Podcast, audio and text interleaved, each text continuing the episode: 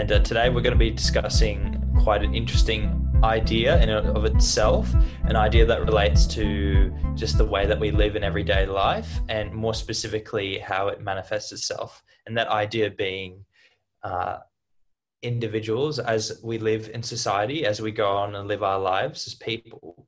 We live very, very different lives. That's kind of the nature of individuality and subjectivity. And yet somehow, for some reason or some way of life that may escape us, we still arrive at similar conclusions. And these conclusions can be philosophical beliefs, they can be religious beliefs, spiritual beliefs, they could be anything that, any idea that people attach themselves to. And it's very interesting how even like I was saying before, even when you have completely different experiences, you still arrive at the similar conclusions.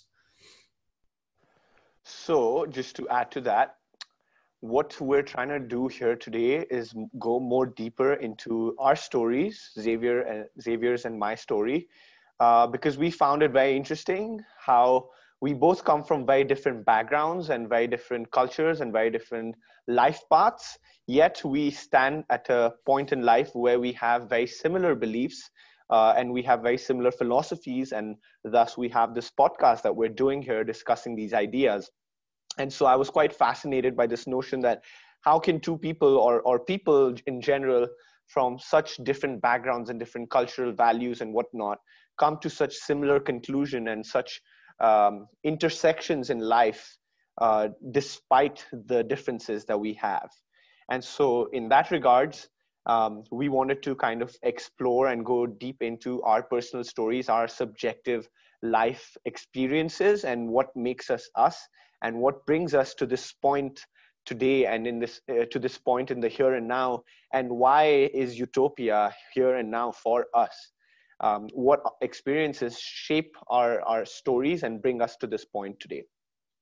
That's what we would like to be discussing. And I think we can get started by kind of thinking about who am I, who are we, and what brings us here today? So Xavier, would you like to share a little bit about or get us started off on your story of what has shaped you as a person and made you, you, and brought you to this moment in time and space? Yeah, for sure. Obviously, there's so much to unpack with that question. So I'll just begin very briefly with maybe describing who I think I am and just going into a bit of detail on the current situation I'm in, and then maybe diving back into the past and things of those sorts. So if you don't know me already, my name is Xavier. I'm a current student, a university student studying in Sydney, Australia. I'm studying business at the moment. And aside from business, I'm very interested in philosophical ideas and alongside many other ideas, such as like psychology, evolution and biology, economics, etc.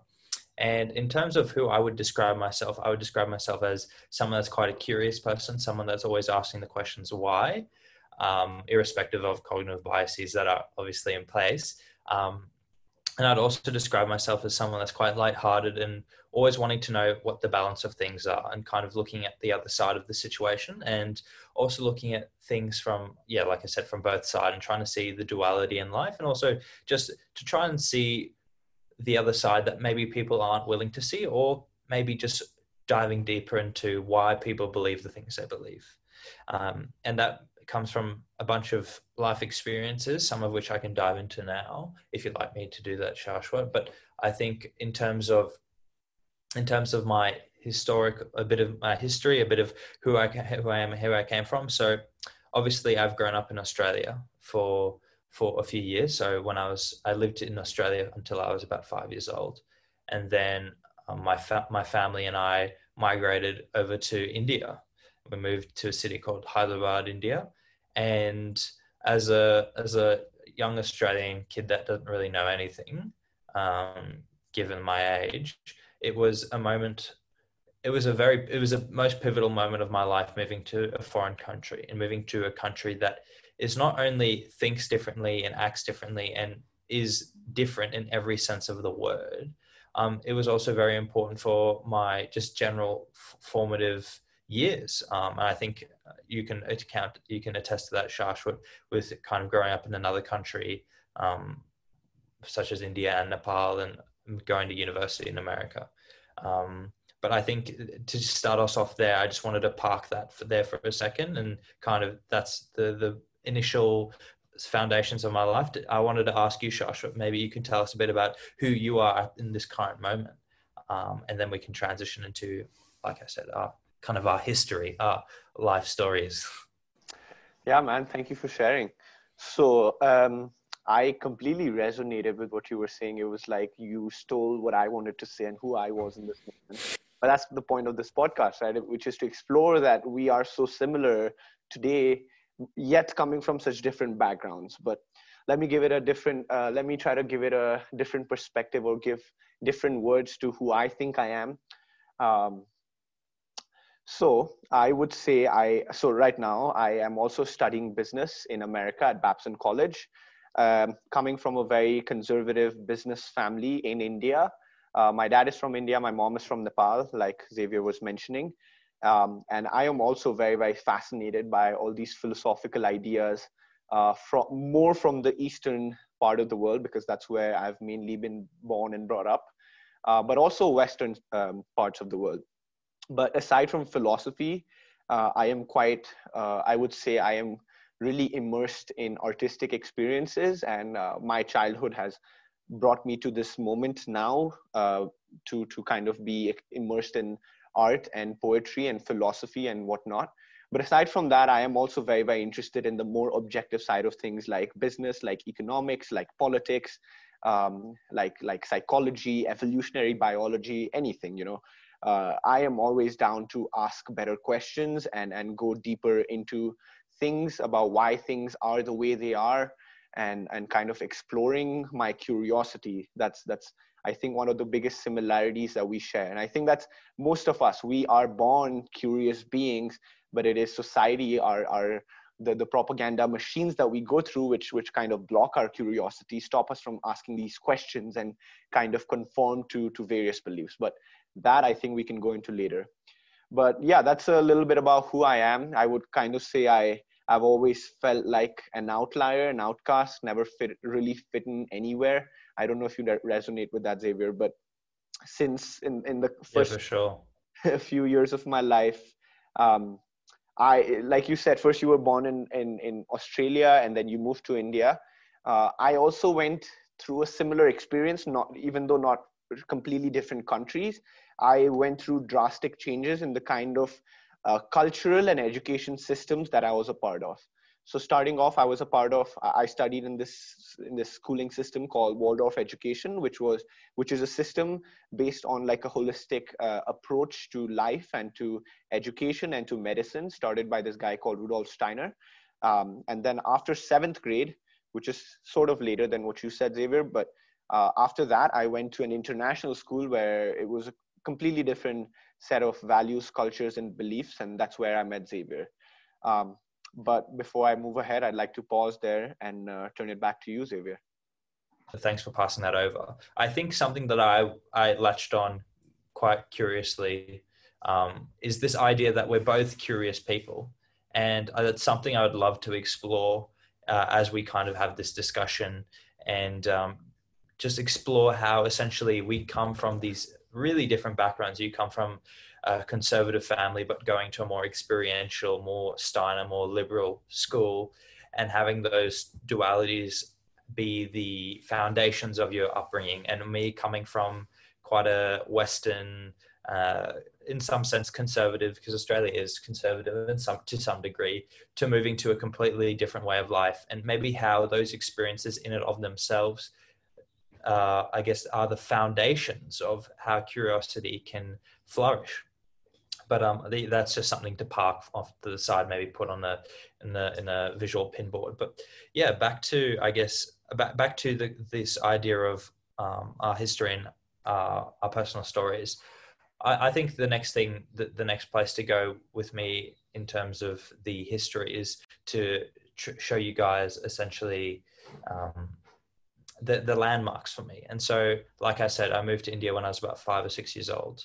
And that was as a result of my father's job. And my father was working in the business industry. He was in the hospitality industry, to be exact. And those experiences with my dad in terms of his job and things of those sorts were really a big part of my interest in business, despite the divergent path in the specializations. But that aside, moved there when I was 5 or 6 years old and spent the next 10 years of my life living in India. And I spent a lot of my time in international schools, which was a fantastic experience. And like Shashwat said, that's where I met Shashwat and many people similar to Shashwat, many different people as well.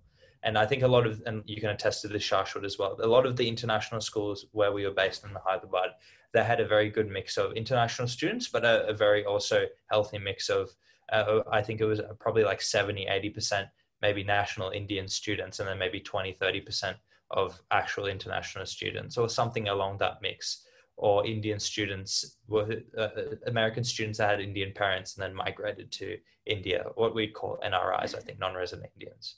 But yeah, so those moments in my life played a very big and important role. And I think the reason is because when you're at such a young age, you are so impressionable to, I suppose, difference and diversity and convergence of ideas that you never even consider before.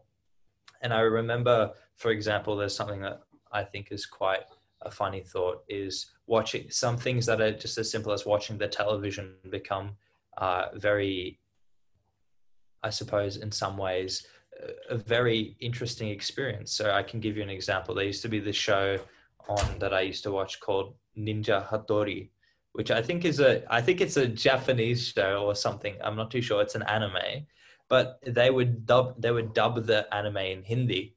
And I remember when I first moved there, there was actually no English subtitles or English dub. So I would be watching, I was probably like 7 or 8 years old, and I'd be watching these TV shows in complete Hindi or in Telugu, which is the state language of where I was living in.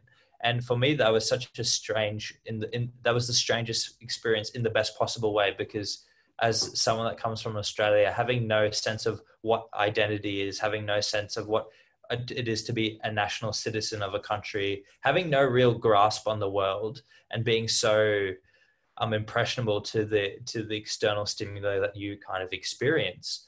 Seeing things like watching TV shows in foreign languages, or even just interacting people that are different to you, different skin color, different language, different religion.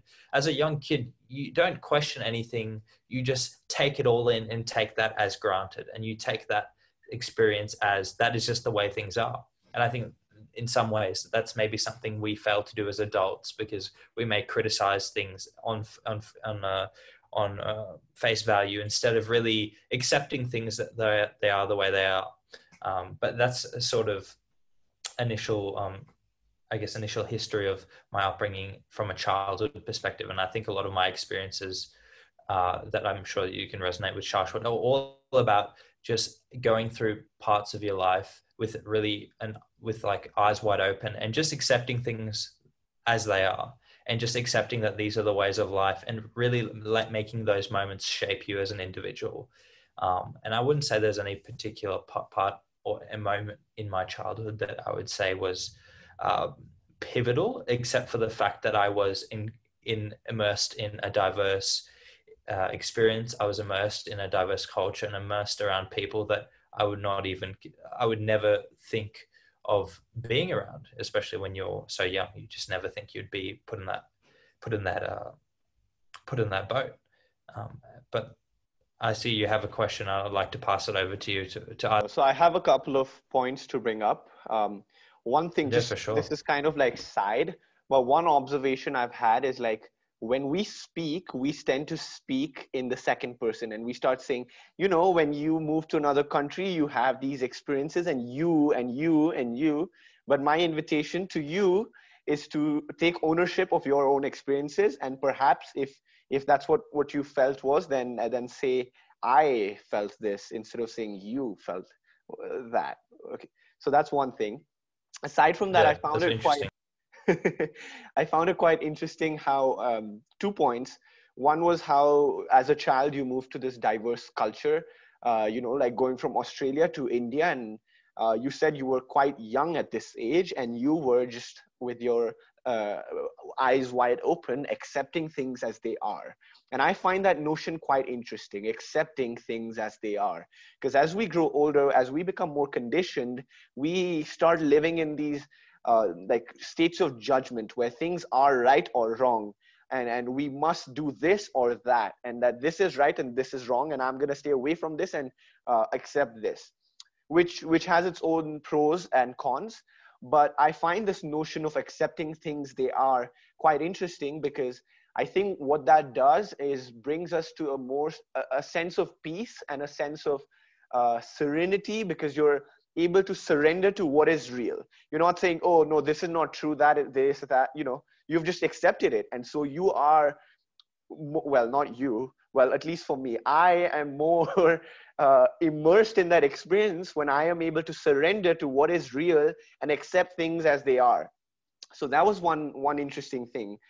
But I think what that can do as a child is it could create, so correct me if I'm wrong, but it could create a lot of disequilibrium in a person, especially you coming from Australia and into India, where there's people speaking different languages, eating different food, the way the place looks is different, people are immersing in a different culture, everything is different. Well, there's a lot of similar things, but everything is different. And you as a child who has not been conditioned, who's accepting things as they are, I'm curious about how this kind of impacted your feeling sense, because I believe that as children we are more in the feeling world, and I'm curious to know how you felt in this transition moving from Australia to India, and how this impacted your emotional being.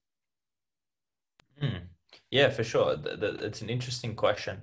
I guess from an emotional perspective, for me, the initial move or thinking about move, I remember in some sense was quite anxiety provoking.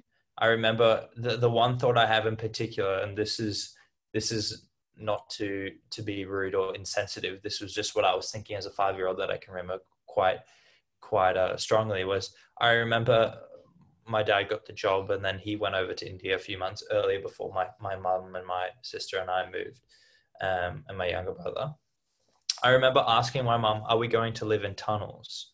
Which was for some, and it's actually pretty hilarious thinking about it on face value. But then thinking about it now, I actually don't know where I got that notion of living in tunnels. And maybe that is actually how pervasive these ideas of the West versus the East are, that we have to put everything to the side. What is the media saying about those countries? And then it inculcates even the young people, even the age of 5, of what it is to live. That was one anxiety provoking thought. But I remember when we got there, things were very different, obviously. Another anxiety provoking moment for me was, or a moment that maybe impacted me emotionally was, and I have a photo of this actually, maybe I'll bring it up on screen if I can. I remember we were staying in this apartment for like the first 2 weeks before we moved into a house. And I went out on the street because I was a curious kid, just looking what there is to do. And also I was bored, right? And there was these girls about the same age as me. There was like 8 of them, and they were all wearing like saris or just like they were wearing Indian type clothing.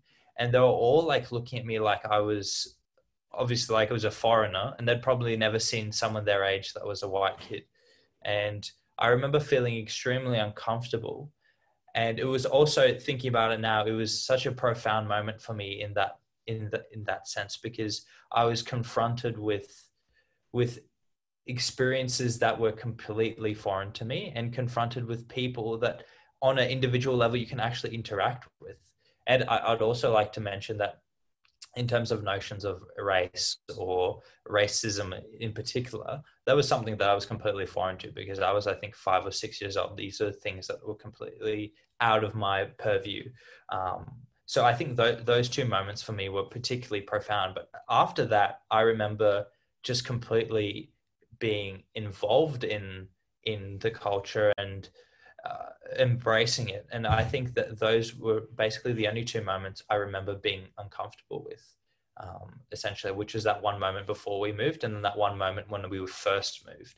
But ever since, really, to be honest, when we first got there, like the transition as a young kid was almost immediate. And I think that comes back to that notion of just accepting things the way they are and not having any judgment or casting any value judgment on what the situation is, and just being accepting of, this is the life I live now, and these are the experiences I live, this is the food I eat, these are the people I interact with. And this is in itself a beautiful experience, because it is being, I guess, in the now, being in the present and being completely involved in that process. And yeah, that's the only way it really, I guess, affected me in an emotional sense. I don't know if that completely answered your question. I went on a bit of tangent. No, but not at all, man. A lot of interesting things that I want to bring up, some of which I want to ask you now and some later. But yeah, for sure. You said this one thing that after you came, you had this sort of disequilibrium where obviously things are different. People are looking at you weird. But then there came a point when you started to accept things as they are, and you embraced the new life. You accepted what is real in the here. You started living in the moment. And that just connects to how I believe children are more susceptible to living in the here and now, whereas as we become adults, we get more conditioned and we start thinking more about the past and the future. But as a child, we are just in the here and now. And I believe it is more easier for a child to change and adapt, because even neurologically, a child's brain is more neuroplastic and more flexible rather than an adult's mind, which is more like hardened and conditioned and just stuck up. But what I'm really curious about is what happened after you embraced the new life, because obviously, I'm guessing people may still have looked at you weird. Even now, if you go back there, even though you are very used to the culture and whatnot, you can speak in the local, not fully in the local language, but basically communicate and shock people. Yes. Exactly. People will still look at you weird, right? People will say, oh, can I take a selfie, sir? And whatnot. So I'm curious to know more specifically how things changed, even though in the external environment, I'm guessing nothing changed that much. Like no one really started seeing you in a different way that, oh, now he's a part of our culture because he's accepted, right? Like people are still going to look at you weird. But how did it shift in the internal sense? How did your internal experience shift, if it did, after you embraced the new culture? Yeah, for sure. I think the simple answer to this is what would happen to anyone once they accept their current circumstances is once you reduce the resistance or remove the resistance, you're allowed to flow, you're allowed to be, and you're allowed to, I guess, experience things to the fullest extent. And that's essentially what happened for me. I can give you an example of, I could give you an example of why I think how I integrated and how that essentially manifests itself, and also how I just, in a sense, as this young random white kid in the middle of India, was just a part of a culture that was completely foreign to me, but I guess embraced it wholeheartedly. So I remember I was probably I was in second grade or third grade, so I was maybe like 8 or 9 years old, and I remember I lived in this place called Banjara Hills, and up the road from me there was like a local village. And it's not a village in the sense of what like the West would think of a village. It's a bit misleading, but I know you'll understand what I'm talking about, Shashwat. But there's essentially a bunch of like little like restaurants, but they're not restaurants. Like I say, there's a lot of terms that don't match up with what the Western view of restaurant is and stuff like that. But there's this little shop and there's like these cooks outside and they're making this Indian breakfast. I mean, they don't have to eat it for breakfast, but this dish called idli. And they have chutneys and everything. And I walked up to the road by myself. I was 8 or 9, by the way. I walked up the road by myself in my chappals or in my thongs or in my sandals, whatever the Americans call it. In Australia, we call sandals thongs. But I walked up there in my chappals and I went up to the bunch of these guys that were making idli in this huge wok, not in the wok, but they had this huge wok around them and all these machines, like all these little like cooking gear. And I said, can I have idli, please? And they're like looking at me like this random like 8-year-old getting idli, and they're like, what the hell is this white kid doing? He's like, you know, does he even know how to like what idli is? Anyways. So they give me this idli and it's in this plastic bag So all this idli's in this plastic bag, and then they have 3 other bags full of chutney. And I think it was like 20 rupees or something. And then I walked back home and I ate the idli. And that in and of itself, that's what maybe a young Indian boy in a village would do on a daily basis, or maybe on a weekly basis, whatever it is. But for someone who was white to just, when I say someone who's white, I mean someone that's coming from a Western culture that's completely different. I don't think you can ever emulate that experience in the West. Coming from a culture that's completely different, that is a very daunting thing to do, right? To, a sense, immerse yourself and not only not eating Indian food, but eating Indian food from the street. And then also going up to vendors and buying things and doing all these sorts, and then going home and eating it like it's no big deal, which it wasn't a big deal. But I suppose from my experience, for me, that was something that came quite naturally, because I remember asking my mom, like, yeah, can I go get idli up the road? And, you know, I think that moment in of itself was quite profound for me, because I just remember I was, I guess, a part of the culture, and there was no questions asked. And I think that also helps that I didn't have any older siblings, or I had my mom was very open. So she never really questioned. She just let me kind of be free in this experience, be free in this environment. And yeah, I think for me, once you remove the resistance, once you remove the pull, you can live life to the fullest extent. And although there is risk in just accepting everything, for example, I was quite young, so, you know, I could have got myself in sticky situations, but I never felt that way. And maybe how you feel is different to what reality is, but I think irrespective of the fact, like, by removing the resistance, I was able to completely live my life to the fullest. Something interesting you said while you were in Australia, when you first heard, are we going to live in tunnels? Right? On the surface level, that's just like, what the fuck? But on a more deeper philosophical level, I think that's actually a very profound question. And what you did right there, answering that thing, you know how you said you were not, like, what I essentially heard was you were not put into those tunnels, even though this place may have seemed like a tunnel at face value. Exactly. You were let free, even though you were a child, and usually parents are quite skeptical about, you know, especially in a new country. Oh my God, I can't let my white kid go out in the streets. Oh, he's going to be, you know, like, I don't even know, horrible things are going to happen. But your mom, I would say, was quite different in that sense, where she did not want to put you in that tunnel. She wanted to let you be free. And you were hence exploring these different things. Now, something else that came up was just this idea of culture, and how, you know, how you face 2 separate different cultures as a child, and what that does to a person's identity. I think that in itself is quite an interesting notion, especially going into a future where cultures are not so nationalistic and not so siloed or tunneled, but rather more open and more globalized. And how I see it as, it's sort of a deconditioning of our nationalistic cultures to give rise to a new global culture or a new global village through tech and these new realities that we are experiencing right now. That was just another point. And then lastly, I found it quite interesting, you know, how you were saying chappals or flip-flops or songs or whatever you call it. It's quite interesting how words, different words that mean essentially the same thing, have a very different effect on our perception of reality. And just kind of like a diversion onto a tangent, which is, I heard of this study where basically they say that our language creates our reality. And the study that proves this was kind of like this study done in a jungle in Africa with a tribe that had apparently 16 different words for the color green, but no apparent word for the color blue. And so the experiment they ran was they showed 16 different shades of green with one particular blue to this tribe. And to them, they saw all that as different shades of green. They were not able to identify the blue. Whereas when we see it, like, let's say you and me looked at it, we'd see one blue and all of them the same green. And to me, that is just such a profound, profound insight, which is that just because we don't have a certain word for a certain object in our reality, we cannot perceive it.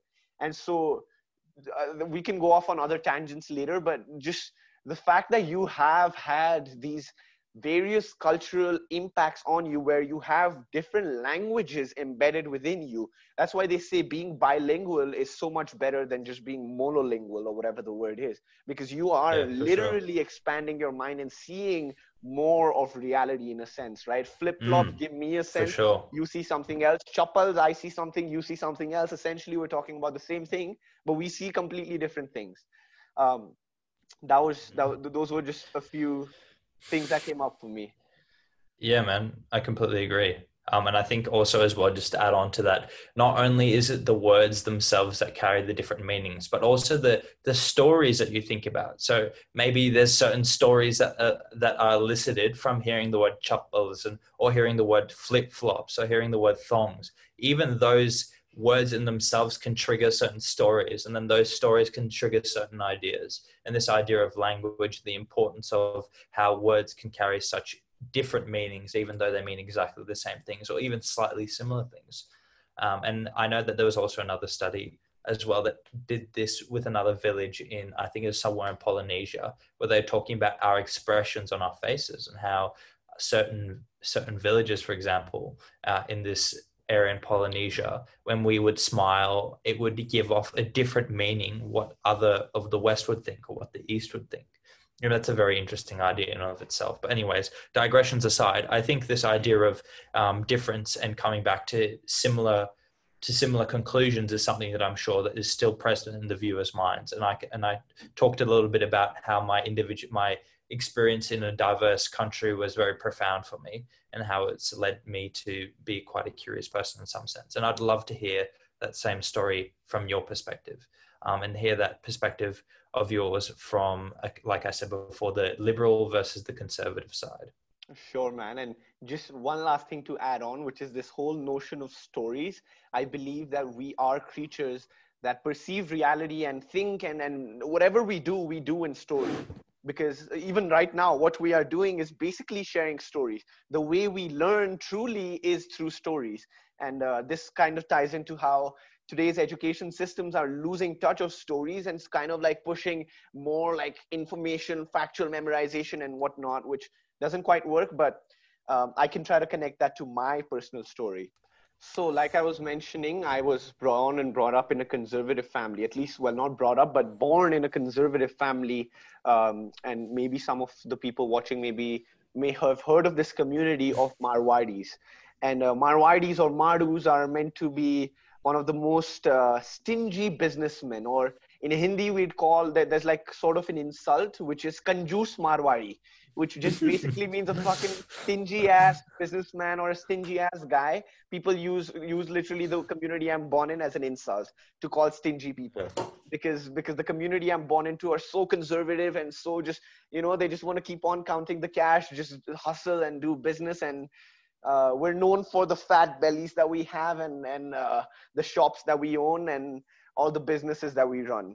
So that's the kind of family community that I was born into.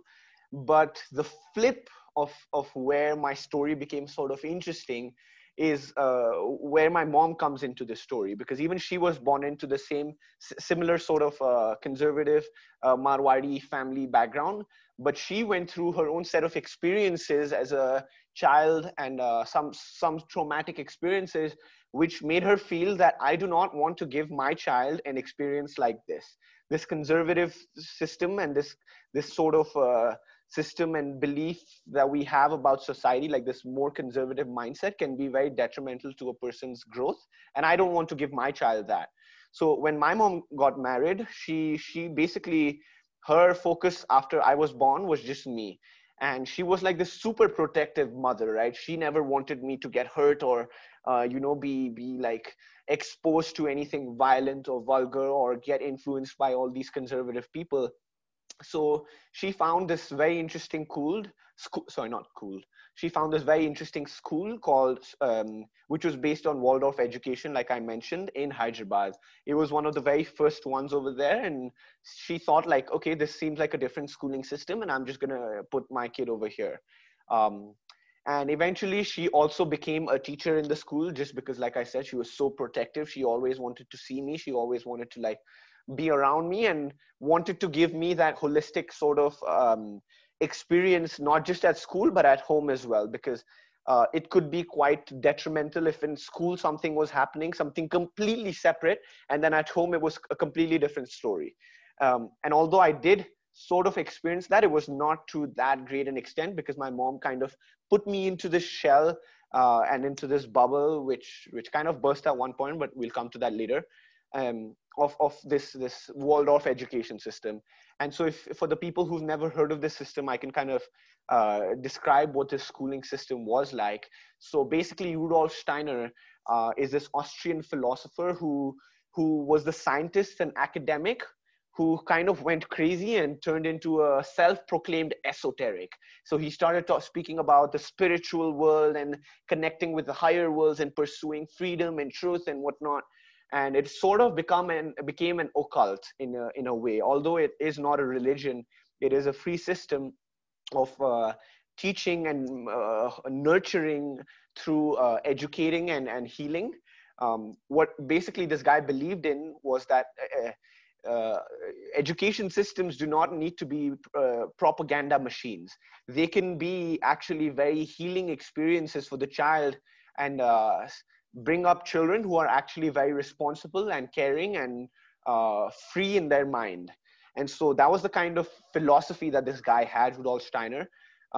And basically the story is that it just imagine like a very hippie liberal school where every day when we go to school, we're singing and dancing and playing games and not doing too much academic stuff.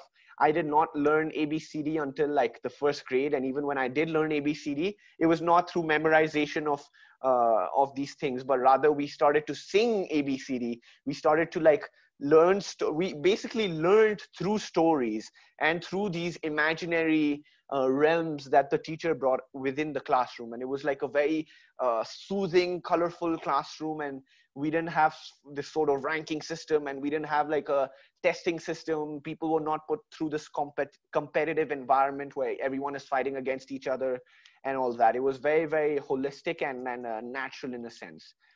So that's the kind of system I went through pretty much until middle school.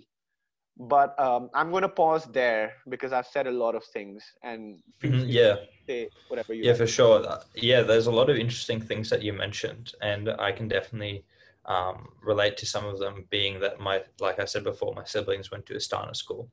I know for a lot of our viewers potentially, they would probably have gone to like a normal school. By normal, I mean, I guess a lot of like grading, ranking against peers, a lot of reading, and then also just doing tests and examinations and things of these sorts, which seems to be a slight divergence from Steiner way of school. So I think just to paint a picture, could you give an example of what a normal class would look like if you, as a Steiner student, what would that look like? Yeah, man, I absolutely loved going to school, and it was an absolute pleasure to be at school. So basically the first thing we do as we entered the school was we'd form a sort of line. And so before like we actually did all that, everyone would just be playing in the playground or whatever. And then once it was time for us to go into the classroom, the teacher would sort of come at the gate and very gently wish us in the morning. Each and every child, she would shake our hands and wish us good morning, looking straight into our eyes with a bright smile.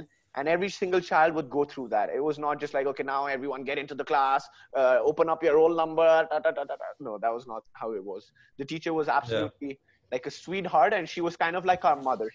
She basically taught us everything from whatever, math, science, whatever you want to call it, even though we didn't have all these subjects.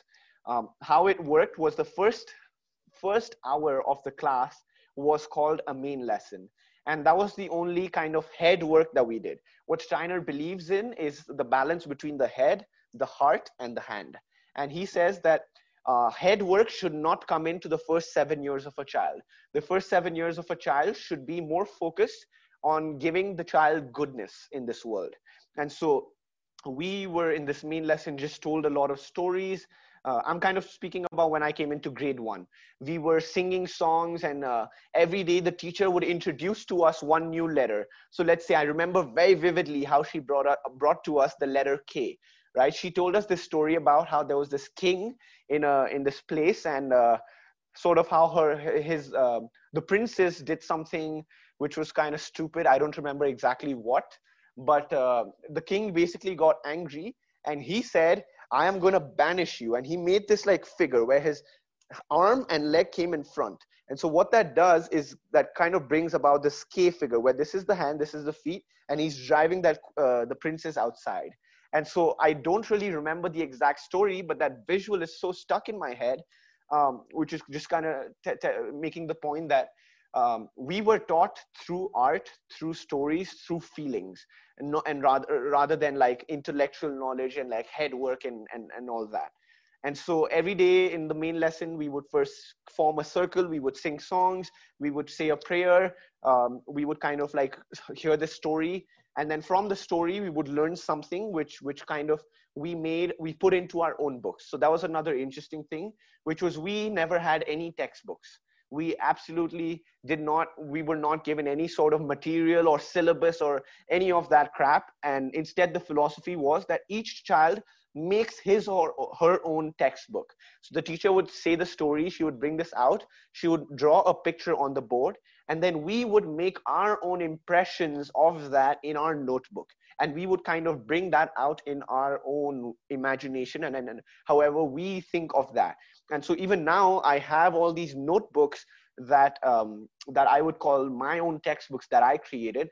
And the beauty is that even though everyone was having the same experience, everyone had their own subjective feelings that they put into that textbook, rather than having this like objective truth that we must follow, that was guided by the syllabus and that was given by the board. And if you don't follow this, you're gonna not get a good grade and all that. So basically it was like a very safe environment, very, very, very, very holistic and whatnot. And then we would have like more artistic activities. So on one day, maybe we would have art and craft, or one day we would have painting, one day we would have woodwork, one day we would have pottery, one way we would have building, you know, just artistic things that required us to use our hands and engage in something that was more more tactile. Basically the last half of the day was more like, I remember it was either engaging in language, which was like learning a second language or something like that, again through stories, or it would be engaged in some sort of physical activity. So some sort of play or gymnastics or games or, you know, just something physical. So we had the intellectual, we had the artistic side, and then we had the physical side along with like language and all that stuff. And so last thing is that the way the block system, so you know how I said there were main lessons every morning, what would happen is that we would have one main lesson a month.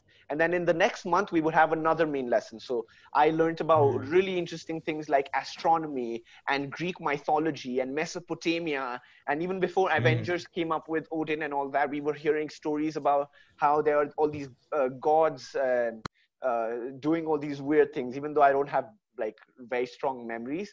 I still remember we just learned about really weird things that I did not see my cousin at home who went to a very sort of different system go through. What I saw was at home, this guy was getting sort of beaten up and he had to go through tutorings and he was always on the, you know, on the hook. He had to be doing all these crazy things and he was always sort of, he seemed sort of unhappy. He seemed sort of destructive in nature and always kind of addicted to either fast food, junk food, cartoons, video games and all that. Whereas for me, it was quite strict where I was never allowed to engage or watch TV. I was never allowed to eat junk food. I was never allowed to engage in most people that would, like most children would engage in. My mom was quite strict even at home and she would follow that Waldorf philosophy throughout my upbringing.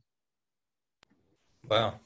There's so much there that I think I can see the correlation between how you can become quite a curious person, especially if you come from a conservative family, to moving into this way of life that is completely opposite to maybe the caste or the family or just the place that you come from. It allows you to experience things in a way that you would never conceive of just from your initial experiences with your family. One thing that I'm quite curious of is the effects that the schooling has on you. So it seems to me that you've had a very, very good experience to the system. And I think comparing the Steiner school system to maybe the regular school system, I think the regular school system is flawed in many ways, which we'll touch on another podcast. But in some ways, it caters to a certain group of kids, right? It caters to those academic kids, those kids that are very numerical and maybe very objective in some ways. Whereas the Steiner school, it seems to cater more to the subjective, the experiential, the artistic, the musical, et cetera, et cetera. So something I'm curious of is, do you think Steiner, the Steiner way of schooling, and this is just from a completely devil's advocate point of view, do you think the Steiner way of schooling is effective for all students, or do you think it has a similar issue but a different target market where it caters to the subjective but maybe not so much the objective? What are your thoughts? That's very, very interesting, man. So I believe that we are both subjects and objects, and we have both that right brain and left brain. And so maybe this may not have been apparent yet, but I was being brought up in this conservative family, and my assumption or how I see conservative mindsets is more to be this sort of left brain, logical, analytical, objective about things in the way they see things, right? And so being brought in a family, I did have in my genes that objectivity within me. And even now, I would consider myself quite an objective person. When a subjective person sees me, or a person who's more right brain, even more artistic, they'd be like, yo, this guy is so freaking analytical. He analyzes the shit out of everything. And so I would say I was quite the objective mindset person. And not just me, I think a lot of my classmates also had that objective mindset, because I do believe that India's culture today, this is very arguable, but I get this feeling that it is a little bit more objective. But again, if you compare it to the West, obviously not. But my answer to that is that I do believe Steiner's philosophy does work on any human being, because essentially we are both subjects and objects, and it's not like we don't have half the brain and we have only the other half. We do have both sides. What Steiner is not just saying that you must only use art and all these artistic subjective things in the way you're brought up. He just says that there is a right time for the right thing to do. So like I said, in the first 7 years, it is important for the child to come up with goodness and to see the world as a wonderful place.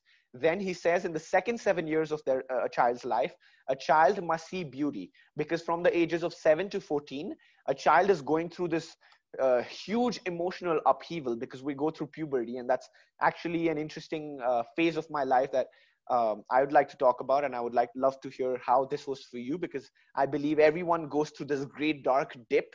And so what Steiner says is during these times, the child must be shown a lot of beauty in any way. Whatever you do, you must bring beauty into that thing, because the child is going through some really dark, weird times, and this sort of metamorphosis of the human being, right? Because it's going from one phase to another. And then finally, Steiner says that in the third 7 years of the life, which is from 14 to 21, a child must be in the pursuit of truth. And that is where I see this whole objective, this more intellectual sort of thing coming in. And so I found it quite interesting, because my conservative family would think my mom is absolutely some crazy maniac hippie who's ruining her child's life, putting her in this stupid system, which is not going to prepare the child for the future, and he's going to be doomed, and he's going to be a stupid ass, dumbass kid. But I actually think that since I was not intellectualized and forced with this objective knowledge about the world at a young age, I am even more curious about the objective side of things and pursuing the truth, right? The pursuing utopia, pursuing these big dreams, and becoming more objective and intellectual in this phase of my life. So the answer to the question, finally wrapping up, is that I believe that what Steiner was trying to do was really look into the deeper side of the human being and catering to the human soul. That's what he would say, the human spirit, rather than just educating the bodies and turning it into propaganda machines. So yeah, man, one last quote that Steiner said that resonates with me is, art must become the lifeblood of the human soul. And so I quite resonate with that, regardless of whether a person is objective or subjective, because story is a form of art. What we're doing here is a form of art. Reality is a form of art. And so if we are immersed in artistic experiences, then all the mental health problems that seem to be coming to rise today are not so difficult to deal with, because art in itself is a very healing process, I believe. But I'm going to stop right there. Yeah, for sure. Well, there was so much there. So first of all, thank you for sharing. There's a lot of experience that I can see that was the experiences that you had, obviously, of course, very formative. Just even from your words, you can see that when you have art in your life, it is in some sense, it overtakes you in a way that is the best way possible. It shapes your reality, and it shapes the way that you perceive things, and also the way that you value things as well. Because if you come from a very objective family or a very objective way of living, so I know personally, like a lot of my friends who are very objective, when they see things like art, or when you talk about things like art galleries, or just things that, that are more artistic in a sense, more right brain, there's often met with responses like, well, art's useless, or something of those ways, right? And I think that's also, I think that's very common in some sense from people that come from that very left brain, very logical, sequential, analytical. So I think it's very important when you cover these notions of, you have to make sure that the child embraces both, not only the objective, but the subjective. And if they're very subjective, then you have to make them known of the objective. And I think that may be where some says the education system is failing, because maybe the current modern day education system robs us of the learnings that we have in our subjective experience. And maybe that's something where the Steiner schools maybe need to work on as a more objective sense. But I don't know what the objective schooling is like, or what the truth schooling in that last category of life is like.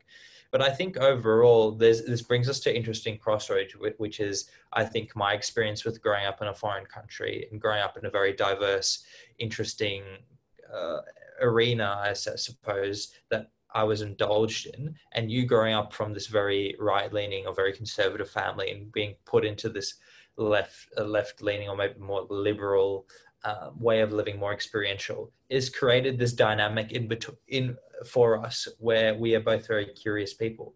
And I think we can pin that in for a second and just talk about how interesting that is, and how we have lived completely different lives. You've lived, obviously, in some sense, we both lived in India, and maybe that's the similarity that we share. But aside from that, our experiences that have shaped us have been completely different. And yet we still arrive at this conclusion that we want to seek what makes us curious. We let our curiosity guide us, and let our curiosity let us reach to certain conclusions.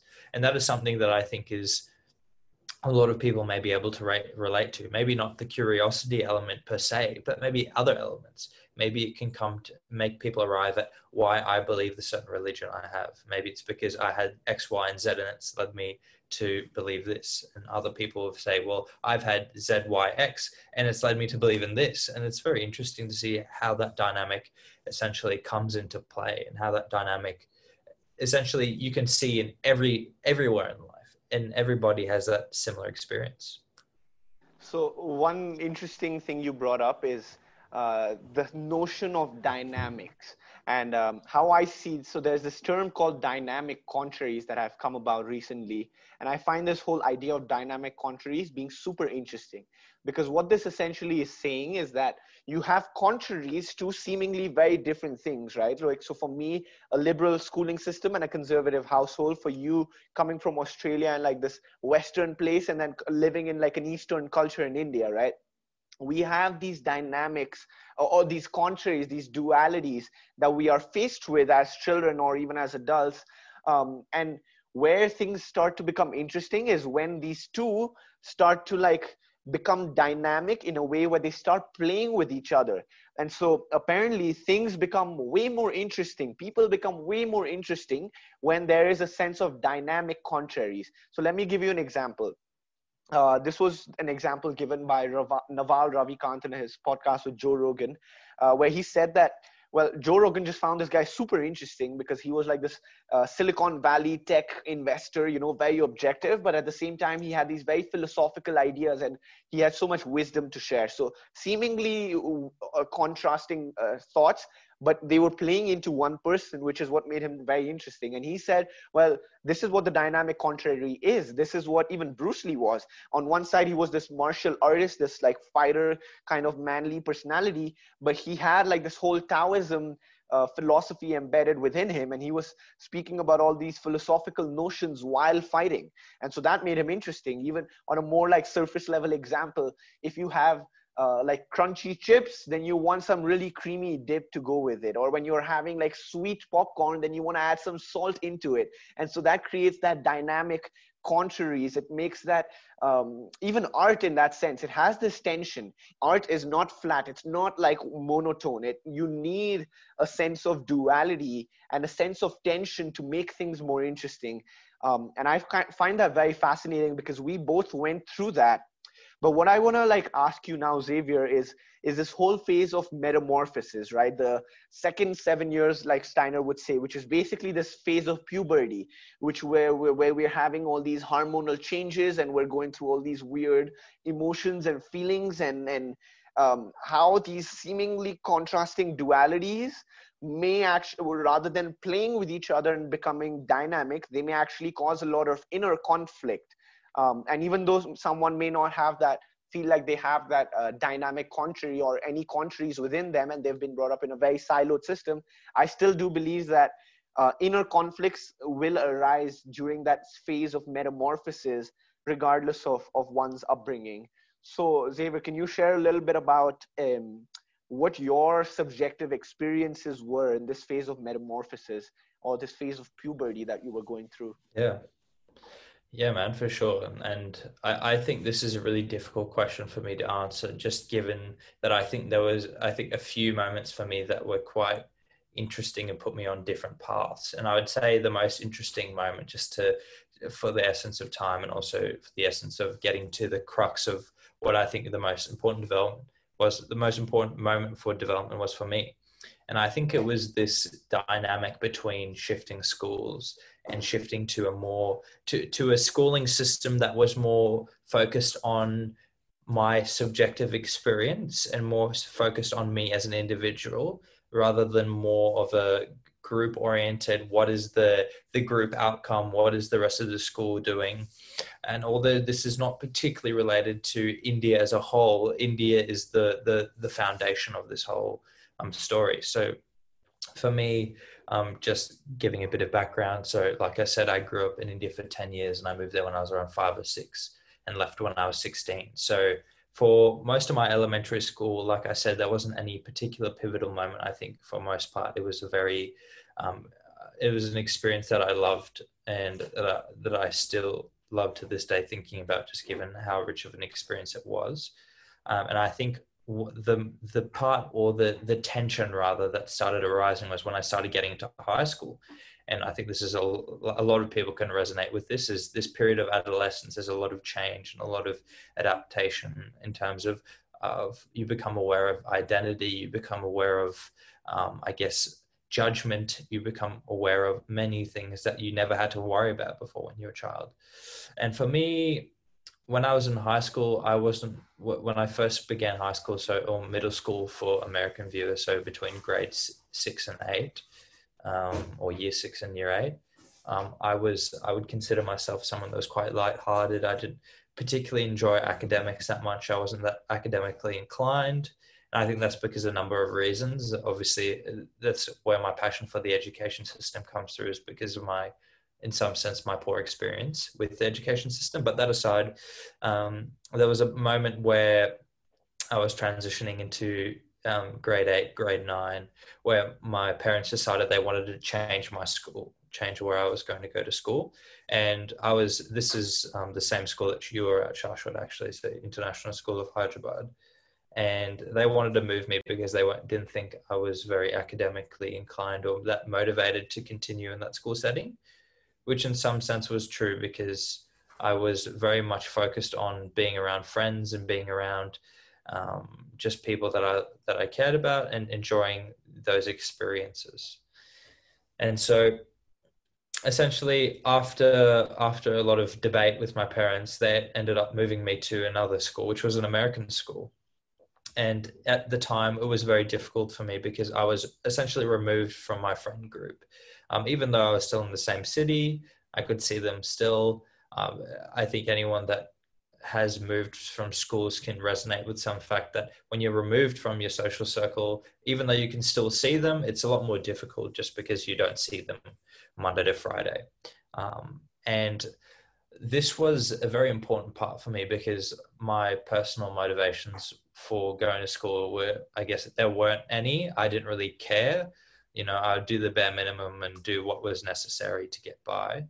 And this is maybe the, like I was saying, the international school system that was present, which was focused on what was the group doing. If there's a couple people that are not doing that well, objectively speaking, if 90% of the group is doing well, there's always going to be a few outliers, you know, fuck them, essentially. And obviously that's a bit more of a harsh perspective. I'm sure that's not how they considered that. That's not how they viewed the situation, but in some sense that is very much how I was treated in some degree. And some examples were, for example, maths class or English class. There was a few people, maybe 4 or 5 people that were pulled out of the classroom and kept outside, and they had their own teacher, and they were basically made separate from the group. And it was very clear why, because we were the students that were behind, but it wasn't temporarily behind. It was you were pulled out of the class for the whole year because you weren't up to speed. And so that's kind of some examples of maybe not being paid enough attention to, in the sense of, from an education perspective, teachers not giving you a fair crack of the whip or whatever that may be. So anyways, when I transitioned to this new school, I had this teacher there called Miss Michelle, and I had other teachers as well, but she was the one that I had the strongest relationship with. And it was interesting because the school I went to was similar to, not in the Steiner perspective, but similar in the sense that it was a school designed to change the way that school is being taught. So they had a lot of my schooling from grade 8 to grade 10 was online schooling, which to most people, they're like, well, what do you mean by online schooling? That's a bit strange. So you were like at home or...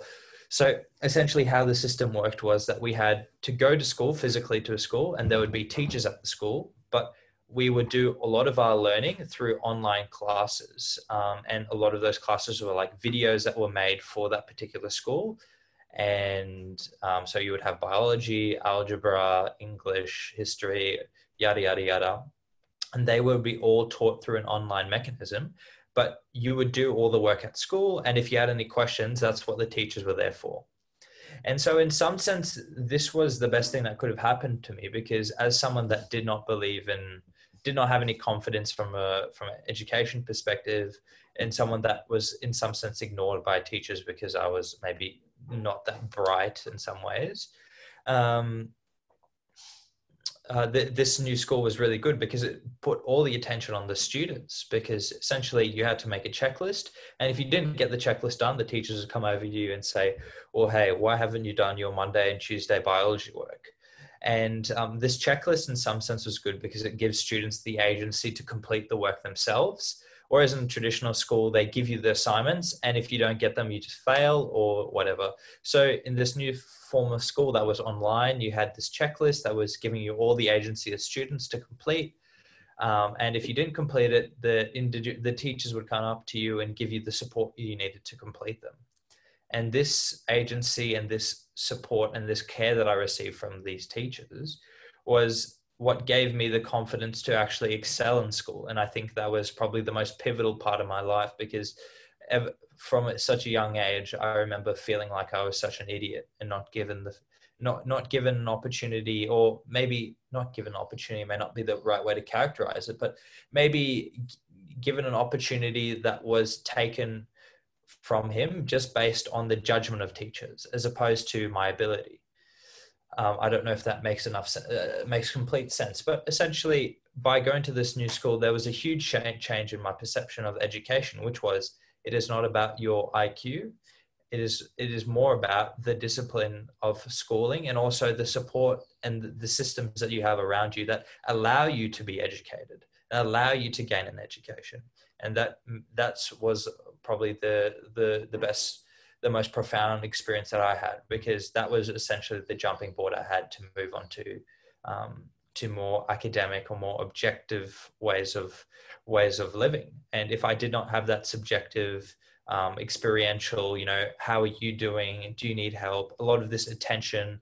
If I didn't have that, I think I would be a very lost child, and maybe turning into a lost adult, because I know a lot of students go through the system, they leave the school and they have no confidence, they don't believe in themselves, and they have a lot of these issues that happen. And if I didn't have that one teacher, I think there's a lot of things that could have gone wrong for me, but luckily I did have that teacher. And I would say that was the most profound experience of my adolescence, and I guess the moment where I had the most hardship and had to overcome that hardship.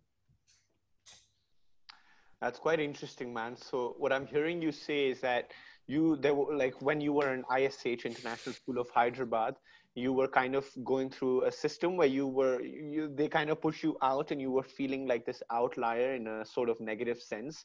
And that was sort of ruining your confidence and your academic and intellectual growth.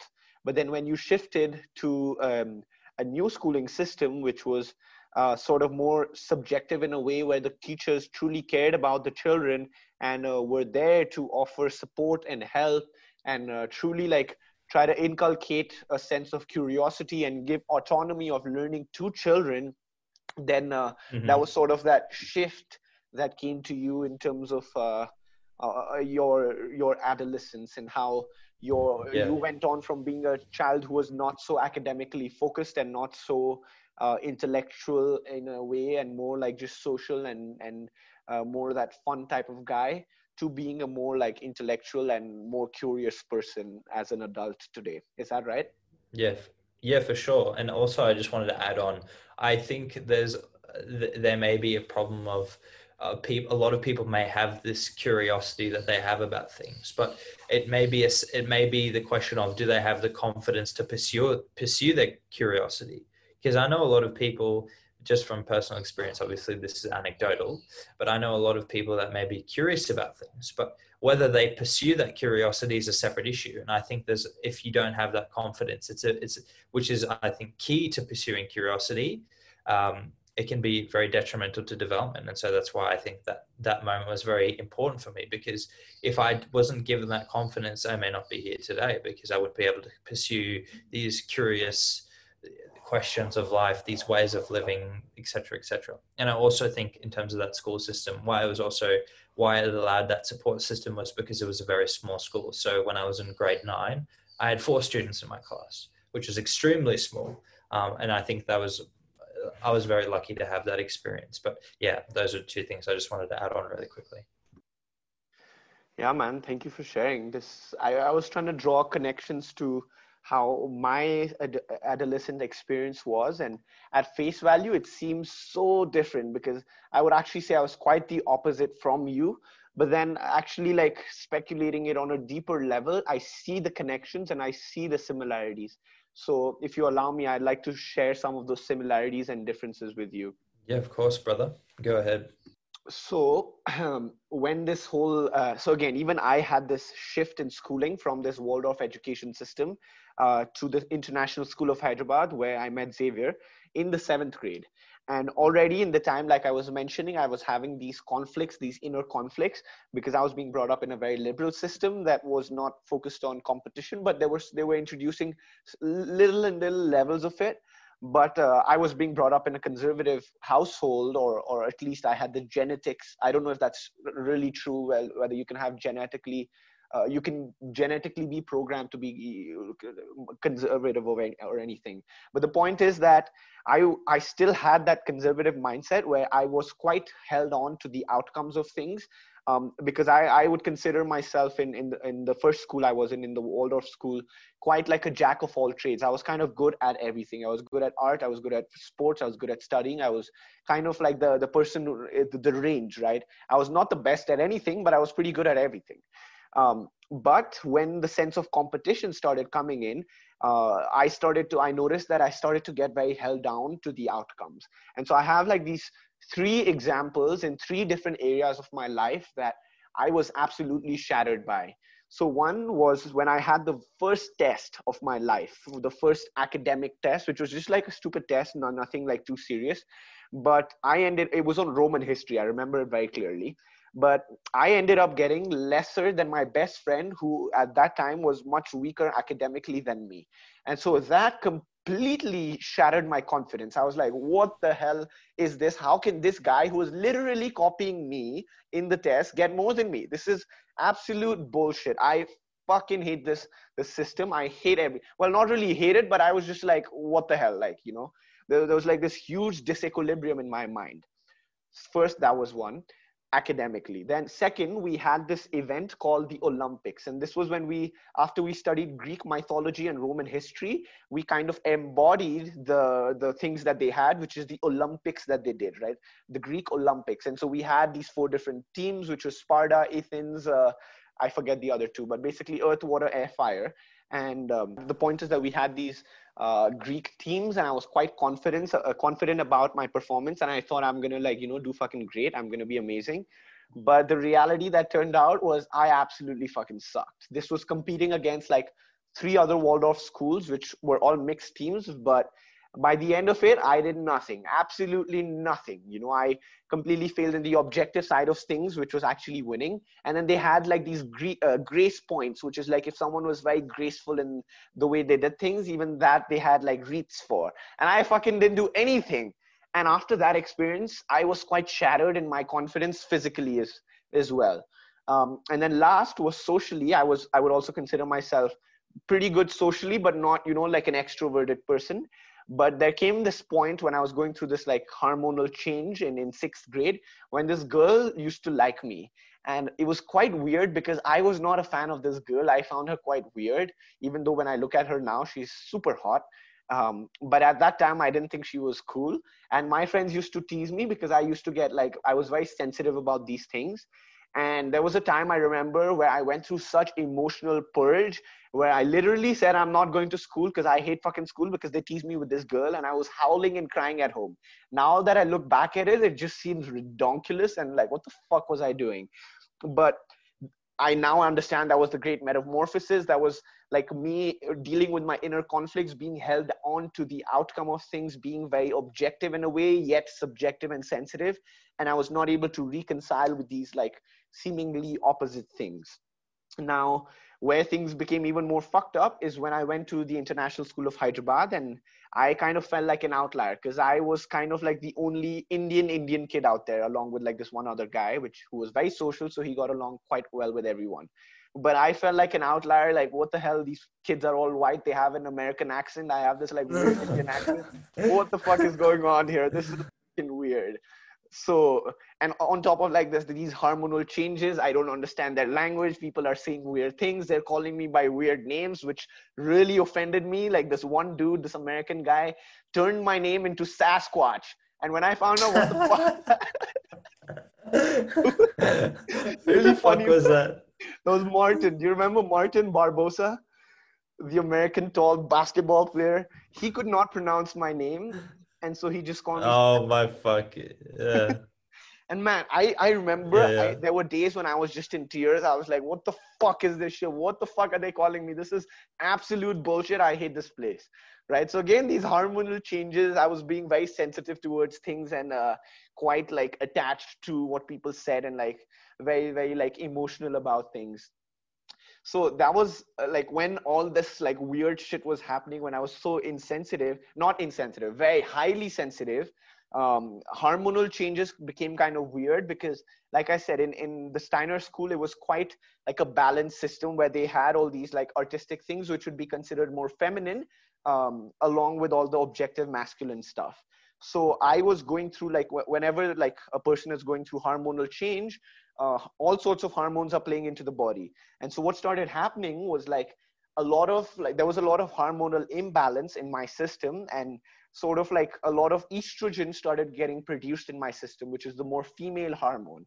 And what happened as a result is my body went all out of shape, and that shattered my confidence even more until like a long ass time, right? I was like, this fucking sucks. I hate myself. So in that way, it's quite similar. So again, tying it back to your story, Xavier, intellectually, I was fine. Like academically, all that, I never had any issues, but like dealing with people socially, you know, kind of like having this, like dealing with a tribe, dealing with people was quite difficult for me because I came from a very, very different upbringing and a background, and I had all these inner conflicts and I had no self-confidence. And so just finish wrapping that up, I was basically going like through this like weird hormonal change where I was not able to adjust socially. And I still would say I have a little bit of struggles adjusting with like regular things people do, like social stuff and adjusting in social environments, but I've kind of gotten used to it. The point is that that took a huge toll on me and has left a big impact on who I am today, because it kind of like shattered my reality. It broke my self-confidence and it pushed me to ask deeper questions. I was always like, why the fuck is this happening? Who am I? What the fuck is the point of this life? Why do things like this happen? And my curiosity took over and I started looking into these things more and more. And that's when I kind of got into like more philosophical ideas and whatnot. But then another shift happened, a very like small shift, which is that I in 11th grade, I left school, I left ISH, and I said, I need more of a challenge. And I went to a boarding school because this was, ISH was a really small school and like only 10 kids. And I said, okay, maybe I need like more challenging environment where there's more people. So I open up more. And so I went to this like so-called international school in Bangalore called Indus. And that's like a completely different story. But the point is that I was there only for 1 year because it started to hamper my growth, because I was a person who came from a much more free system of schooling into one that was very conservative and very closed and like very authoritative dictatorship kind of like system. And once I came back, I just became super passionate about doing something about the education system. I started to write about my experience and how I felt like I was in a gulag camp trapped in this school, and how there needs to be something done about such stupid schooling systems. Well, no value judgment, not stupid, but systems that hamper one's emotional growth and one's freedom and one's sense to be able to think of what lies beyond. And so coming back, I came back to ISH. I know you were there for a period of time and then you left again. But that's when like things started to like reconcile. I was able to like find my peace with social interactions, my peace with myself. I was able to find a more like adjust socially kind of a little bit more compared to before, because now I was in a bigger environment at Indus where I was dealing with so many people from all these like different Indian states. So it kind of became easier for me. But that being said, the pivotal moment when everything changed for me in terms of the education system and my passion for doing something about this, and also like these philosophical ideas, I was questioning my own self and who am I and my identity and why are things the way they are. All of that changed when I took a gap year after my schooling. And first, the gap year was only to basically work on college apps and this startup that I was kind of working on, a social venture, because I was quite empathetic towards underprivileged societies, and I still am, but I see it differently now. But the point is, what was more profound that happened to me was this course that I did called DEEP. And what DEEP essentially stands for is Diploma in Experiential Education and Practices, DEEP. And on face value, it seems like it's probably just a course about education. But what at the beginning, I was kind of really lost and confused because there was like all these teachers and trainers and educators were learning how to teach in classrooms. And I was like, yo, I'm just out of high school. What the hell am I doing here? But I kind of just went through it because my mom, who went through this weird system, she found a pivotal moment in her life through a teacher that came into her life. And the teacher who changed her life and empowered her was the same teacher that was doing this course called DEEP. And so my mom said, you know, just try it out. If you like it, great. If you don't, then you don't need to do it. And I gave it a shot. And at the beginning, I was lost, as I said, but slowly and steadily, I started to make sense of what was going on. And that experience really opened up my mind in terms of who I was, what is going on in the world, you know, the education system, I was able to reconcile with it. I was like, okay, there is a better way to do things. Things don't have to be extreme, like liberal, hippie, Steiner and Waldorf type, or like extreme conservative and like a military Indus type. There is a place in the middle, which the answers of which lied in this philosophy that came about in DEEP, which is the experiential learning systems. That was kind of like taking in the subjective nature and the objective and making learning and leadership happen through these various philosophies that hopefully we will be speaking about on this podcast. But aside from that, what it really opened up my mind to was dealing with myself. How can I deal with myself and with people better, in a better way? How can I explore my curiosity in the fullest way? Because on one hand, I did have these questions, but I was not able to pursue them because of my lack of self-confidence and not being able to deal with social situations. But this taught me, okay, how can I be more gentle? How can I be more open? How can I deal with my own human condition? How can I expand my own consciousness? How can I be more in the here and now and facilitate things, facilitate conversation, facilitate experiences that bring things alive, that are playful in nature, yet are very meaningful at the same time. And so this experience was what kind of like really like opened me up to different things. And once I went to Babson College to study business, these ideas started making more sense to me, because I saw that this was not just about the education system, but these philosophies and ideas could be applied to business. They could be applied to other things, but we shall talk about that later. But I know I've said a lot, and I'm going to pause right there. Yeah, for sure, man. And again, thank you for sharing. I think there's a lot of, I think the more that we kind of, that we dive into these experiences that we have, there's so many places where they intersect, and yet they still are so different. Like, just to touch on the previous points that we were discussing about my journey of going to a school that I thought I was from a social standpoint, from a more subjective standpoint, I thought I had all that, and yet I was lacking the more objective intellectual side. And then once I went to this school and I was given a more, there was more attention that was given, I was able to flourish more in the objective and the intellectual and the academic sense. And then for you was slightly the inverse, where you had the objective side and the academic side already, and you were exploring the side of you that you didn't know you had, which is the subjective side, and things of these sorts. And so I just wanted to comment on that, and I thought how interesting it is how these differences in our path kind of lead us to the same place in some sense, which is, despite all of the differences, we still are very curious people, and we still are very passionate about the similar things, which is philosophy, which is the education system, which is psychology, all of these things together. And I know, in terms of, like you were saying, you had this very pivotal moment when you did the diploma, and I can definitely see so many intersections between my life with having mentors and having people that are the guides to your, I guess, your greater reality, or guide you to a place that you didn't think that you were going to go down to, but you eventually did go down that path. Exactly, man. I think that kind of shows how we came with such different backgrounds and such dualities, and were battling with like seemingly opposite kind of things, yet coming to the here and now, we are at this point where we're different yet the same. And that's the paradoxity of life, right? Everything is different yet the same. It's all nothing and everything at the same time.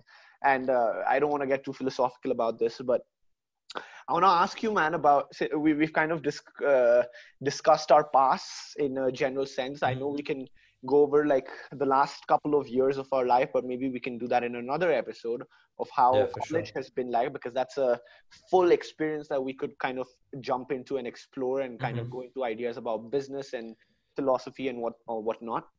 But tying these stories back to the here and now, given that we, like you've described this story and kind of re-experienced your life while you were speaking and compared it to my life, who would you say you are in this moment? How would you describe yourself to be maybe in a different way than what you described at the beginning of this podcast? And what makes you come to this point right now, given this story? Yeah, and I just wanted to clarify as well, when you say come to this point, do you mean quite literally come to this point where we're having this brand together? Is that what you mean? Just to make sure. It could be, man, however you perceive it to be. Sure, why not? Sure, we gotta make it interesting with the subjective answer. Yeah, for sure. I think I believe that given the experiences I've had, and from growing up in a foreign country, as well as having these very interesting and similar, I guess, life crises, which is maybe not having a great time in the education system, or maybe not feeling out of place in some ways, or all these issues that I think are very common for most people. I think at the end of the day, where I am right now is, I think I'm someone that is still trying to find his place in the world. But I think from this curiosity, what it has led me to is going on a path that is trying to seek some sort of, I don't know if self-transcendence is the best way to describe it, because I know that's a word you like using, so maybe I won't steal your word, but or phrase rather. But I think I'm trying to seek something that is going beyond myself.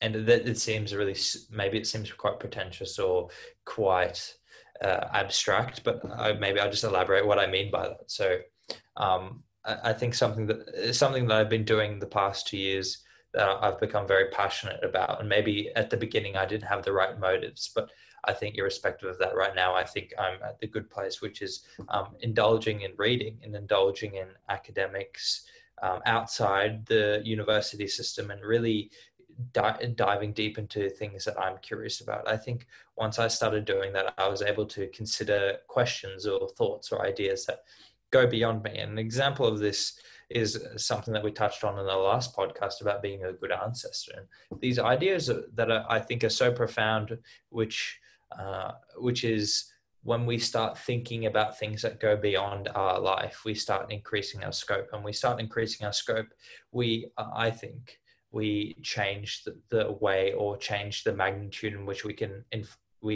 influence change. And that is something I'm really passionate about now, and I really want to live for. And this is an idea that I think, Immanuel Kant, the philosopher, has talked about. And there's two modes of living. There's the motivations of inclination, and then there's the motivations of the motivations of duty. And so essentially the motivations of inclination are those things that we do that are based on our desires, or based on our experiences, or based on our preferences. For example, choosing the flavor of ice cream that we want, or maybe choosing to go on a particular holiday because it will be the most pleasurable holiday, versus doing things such as from our motives of duty, which is I am doing this because of I want to follow my purpose, follow my duty. And this may be a radical position to take, but I think from a Kantian point of view, something I want to try and do more with my life is live more from the perspective of the motivations of duty rather than the motivations of inclination. I want to live for a purpose, not for the sake of experiencing life and having the greatest pleasures, but rather to seek the greatest purpose and to influence the most change. And I think that's somewhere, I guess that is where I am now, as someone who is trying to seek change and trying to live for a particular duty, or to use a more word that's derived from Hinduism, which is to find my dharma, I don't know, whatever the pronunciation is. But I want to seek a duty and live for that duty, as opposed to living for the preferences and desires that I feel. And that's where I think I am now. But I'd like to pass that over to you, Shashwat. Wow, man, that was beautiful. And I know we can dive into more content ideas of living by virtue and living by duty. But I think for the sake of time, I would just say that we'll keep that for another time. And I will also kind of share who I am today and where I stand with this. So 3 things I would like to say. One is that I found this quote that I resonate, well, these three quotes that I resonate with, but one that describes who I am. So the first thing is that I always like to say, I am an ancient soul in a modern body with a futuristic state of mind. And what this implies is the kind of balance between the past, present, and the future. So ancient soul being the past, which is, I am quite intrigued by these philosophical ideas and these spiritual notions and these religious things that people have been doing about from the past. And I've heard quite a lot of people, including shamans, telling me that, you know, I see that you are quite the seeker. You are some sort of an old soul, even though I never kind of get what that means. But I somewhere understand what they're saying, which is basically I'm super curious and I have this pursuit for knowledge and wisdom and that which lies beyond me, right? And so that's one, ancient soul. I say I'm in a modern body, which because of the experiences I went through, which took a toll on my body, which is, I would say, the problem of the typical modern day body, which is the modern body is changing from being very, very masculine to more feminine and having this balance between the masculine body and the feminine body. And so that's why I say I'm in a modern body with a futuristic state of mind. Quite recently, I've been thinking about these ideas of the future and a better future and a change and how can we bring about this better world, even though we realize that it is in the here and now and the utopia is now, always striving to be better. And so that's the reason why I say I am an ancient soul in a modern body with a futuristic state of mind. Another quote that comes to me in terms of our life stories, or at least for me, is this quote by Douglas Adams, and he says that I may not have gone where I intended to go, but I think I have ended up where I needed to be. And that again sort of encapsulates this whole notion of utopia, which is that in the vast scope of things, when I was probably in high school, I was like, I hate my life. I don't like this. Why am I doing this? I want to be somewhere else. But when I look back at it, when I kind of reflect on it, I'm able to make more sense of it from a greater perspective. And I understand that, well, that's not the trip I wanted, but that's the trip I needed, that, as a lot of psychonauts would say, because life always gives us what we need rather than what we really want, rather than our desires. And the last quote, or the last kind of phrase that I would like to share with you is this notion by Timothy Leary, this psychedelic psychologist from Harvard. And he says, admit it. So I quite resonate with it. And he says, admit it, you aren't like them. You're not even close. You may occasionally dress yourself as one of them, watch the same mindless television shows as they do, maybe even eat the same fast food sometimes. But it seems that the more you try to fit in, the more you feel like an outsider. And that's something I have quite resonated with all my life. Watching the normal people as they go about their automatic experiences. For every time you say club passwords, like have a nice day and weather's awful today, eh? You yearn inside, say forbidden things like, tell me something that makes you cry, or what do you think deja vu is for? Face it, you even want to talk to that girl in the elevator. But what if the girl in the elevator and that bald man who walks past your cubicle at work are thinking about the same thing? Who knows what you might learn from taking a chance on conversation with a stranger. Everyone carries a piece of the puzzle. No one comes into life by mere coexistence. Trust your instincts, do the unexpected, and find the others. That's one quote that I quite resonate with. Even though I feel like an outsider, I have this this desire to connect with people who might seem different from me. And the more and more I think about it, I do believe that every single person carries a piece of that puzzle. It's kind of like what we discussed in our first podcast about the truth and how everyone sees a part of the truth, which is true. And so if I'm able to open my heart up, even though I may seem so different from people, if I am able to open my heart up to these people, if I am able to detach from my human condition and my past prejudices and my biases, then I will be able to look at things from a different perspective and accept things as they are, as you mentioned at the beginning, and not be siloed into tunnels. And I see this podcast as an embodiment of that. I have been quite fearful of putting myself out there because of all these anxieties I have had. But this podcast is a way for me to find catharsis and to actually take that leap of faith and put myself out there and believe that something bigger than myself lies out there that I can seek and hopefully do something about all these things that we're talking about. But that's where I stand with who I am today. Yeah, man. Look, the quote that you mentioned at the end about from I forget the author or the writer that mentioned that quote, but I think that's such a great way to encapsulate maybe some of the questions that we have about what it is to live, and is it to live by status quo, or is it to ask questions that maybe you'll be looked at as like a weirdo or things of these sorts, or you know, kind of going beyond maybe some sort of superficial social norms that we have in place. I think that is definitely one thing. But one of the bigger ideas that I pulled out from all that you were mentioning about all of that was that the idea of utopia, and because a lot of our viewers will be like, well, you know, you guys told us a great story about India and Steiner and all these things, but I guess so what, right? Like, how does this relate to the overall brand? And for me, this is probably one of the last things I wanted to mention, but it is that the idea of utopia is in some sense a reflection of the human experience. And what I mean by that is you were mentioning how, you know, this idea of utopia is that you never really reach it. Like, you're always aiming for it. You're always striving towards it, but you never get there, but you get very, very close, but you're not always there. And I feel like that's kind of what living as what the human experience is we often live with some sort of purpose. We live with some sort of drive, something we want to meet.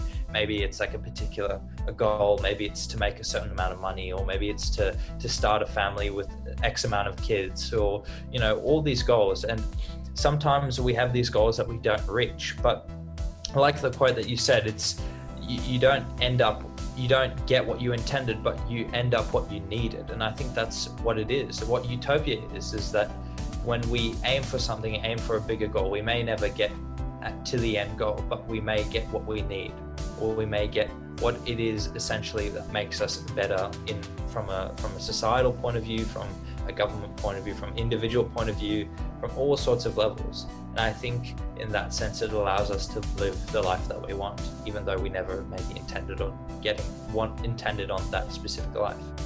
And yeah, that's all I really wanted to add, to be honest. So last thing that I'd like to add to that, which is this notion of utopia, which is that's something that we're always seeking, always moving towards, but never really there. Well, that doesn't mean, so kind of going back to my story, which was, I was so attached to the outcome. I was so attached to this perfectionist mindset, this utopia that I wanted to reach, that was actually becoming very detrimental on me. And so I've learned through my experiences with DEEP to be more in the here and now, and to embrace the process and have this sort of growth mindset, as Carol S. Dweck would say, rather than being fixated upon the outcome. And that's not to say that, you know, just be in the here and now and then forget about the outcome, because the outcome and the process are just two sides of the same coin. The journey is the outcome, and the outcome is the journey. And so utopia, and that's why the name I see utopia is now, because we're always striving to be better.